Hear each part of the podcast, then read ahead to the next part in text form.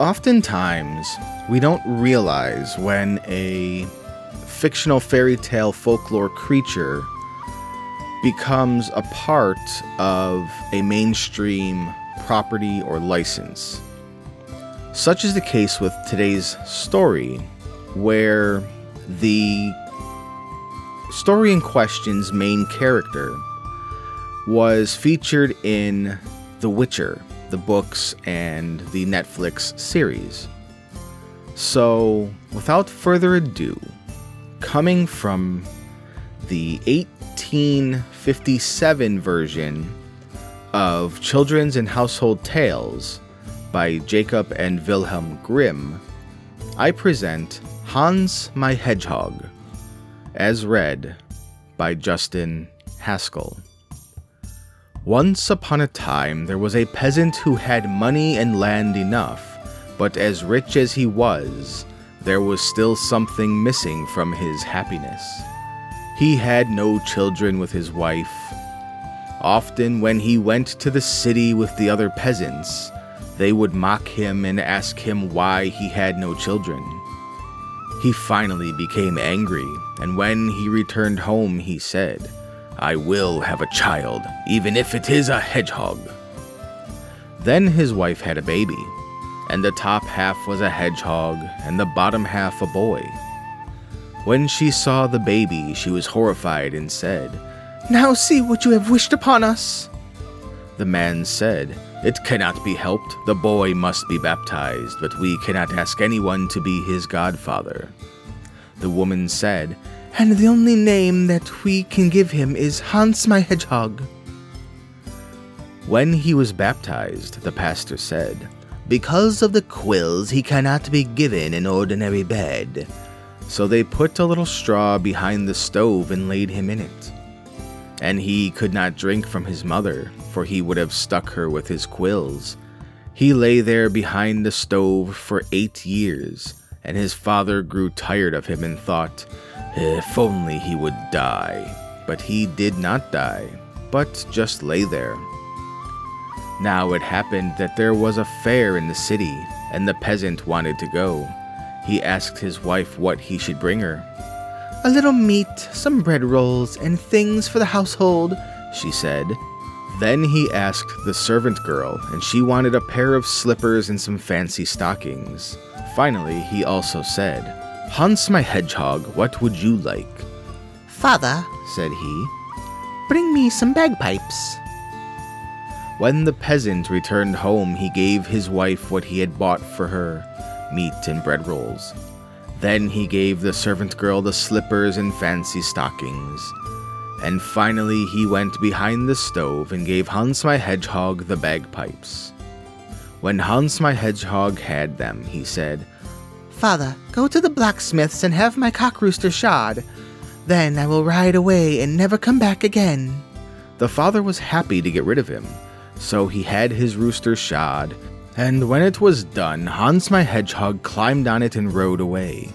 He took pigs and donkeys with him to tend in the forest. In the forest, the rooster flew into a tall tree with him. There he sat and watched over the donkeys and the pigs. He sat there for years, until finally the herd had grown large. His father knew nothing about him. While sitting in the tree, he played his bagpipes and made beautiful music. One day, a king came by. He was lost and heard the music. He was amazed to hear it and sent a servant to look around and see where it was coming from. He looked here and there, but only saw a little animal sitting high in a tree. It looked like a rooster up there with a hedgehog sitting on it making the music. The king said to the servant that he should ask him why he was sitting there, and if he knew the way back to his kingdom. Then Hans My Hedgehog climbed down from the tree and told him that he would show him the way if the king would promise in writing to give him the first thing that greeted him at the royal court upon his arrival home. The king thought, "I can do that easily enough. Hans My Hedgehog cannot understand writing, and I can put down what I want to." Then the king took pen and ink and wrote something, and after he had done so, Hans My Hedgehog showed him the way, and he arrived safely at home. His daughter saw him coming from afar, and was so overjoyed that she ran to meet him and kissed him. He thought about Hans My Hedgehog and told her what had happened, that he was supposed to have promised the first thing that greeted him to a strange animal that rode a rooster and made beautiful music. But instead, he had written that this would not happen, for Hans My Hedgehog could not read. The princess was happy about this and said that it was a good thing, for she would not have gone with him in any event. Hans My Hedgehog tended the donkeys and pigs, was of good cheer, and sat in the tree blowing on his bagpipes. Now it happened that another king came this way with his servants and messengers. He too got lost and did not know the way back home because the forest was so large. He too heard the beautiful music from afar and asked one of his messengers to go and see what it was and where it was coming from.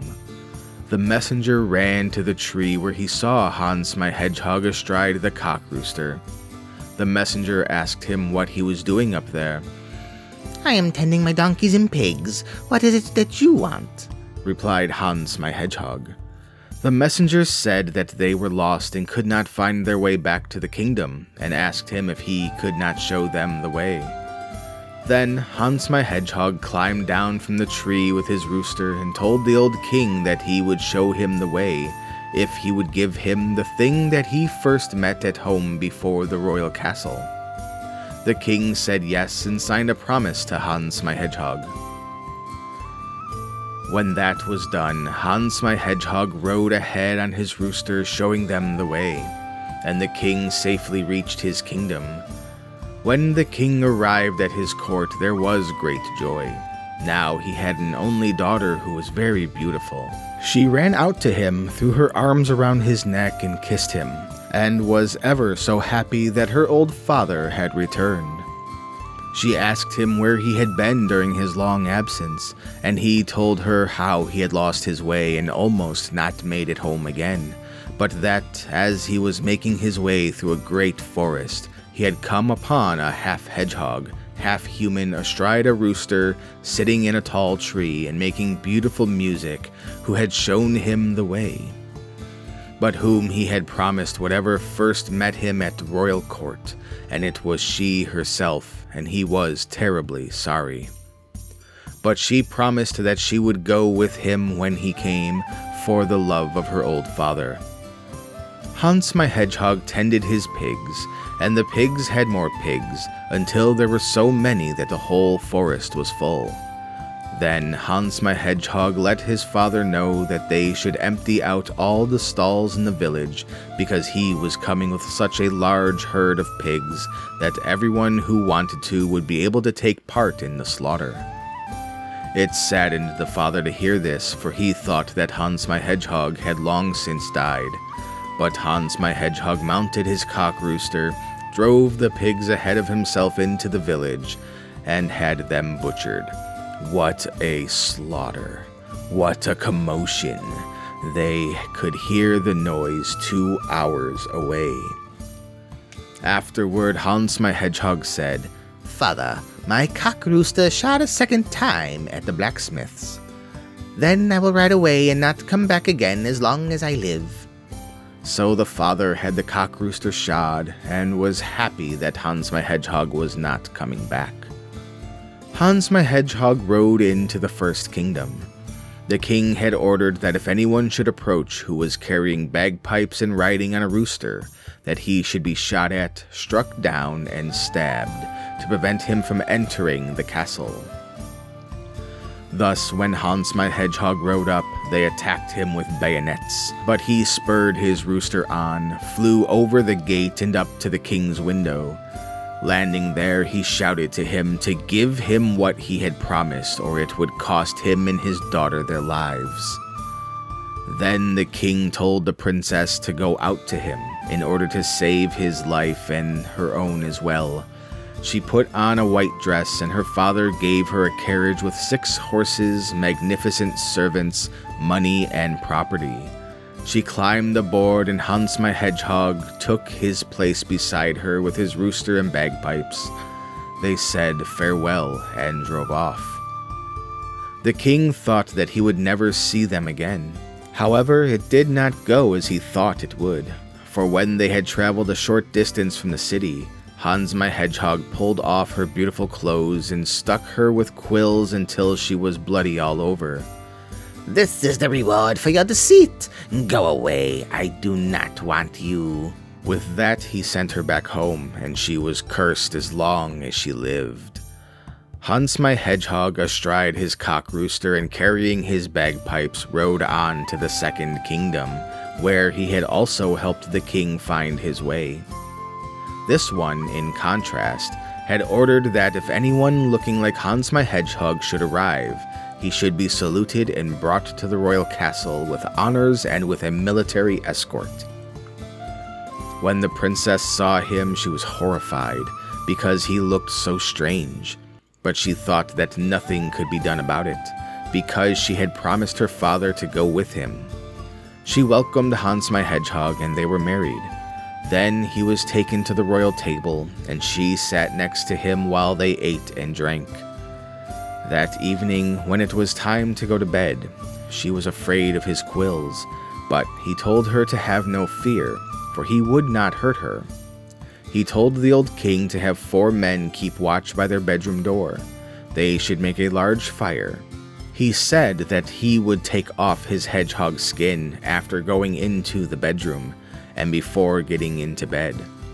The men should immediately pick it up and throw it into the fire, and then stay there until it was completely consumed by the fire. When the clock struck 11, he went into the bedroom, took off the hedgehog's skin, and laid it down by the bed. The men rushed in, grabbed it, and threw it into the fire. And as soon as the fire consumed it, he was redeemed, and he lay there in bed entirely in the shape of a human. But he was as black as coal, as though he had been charred.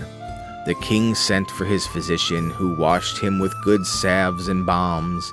Then he became white and was a handsome young gentleman.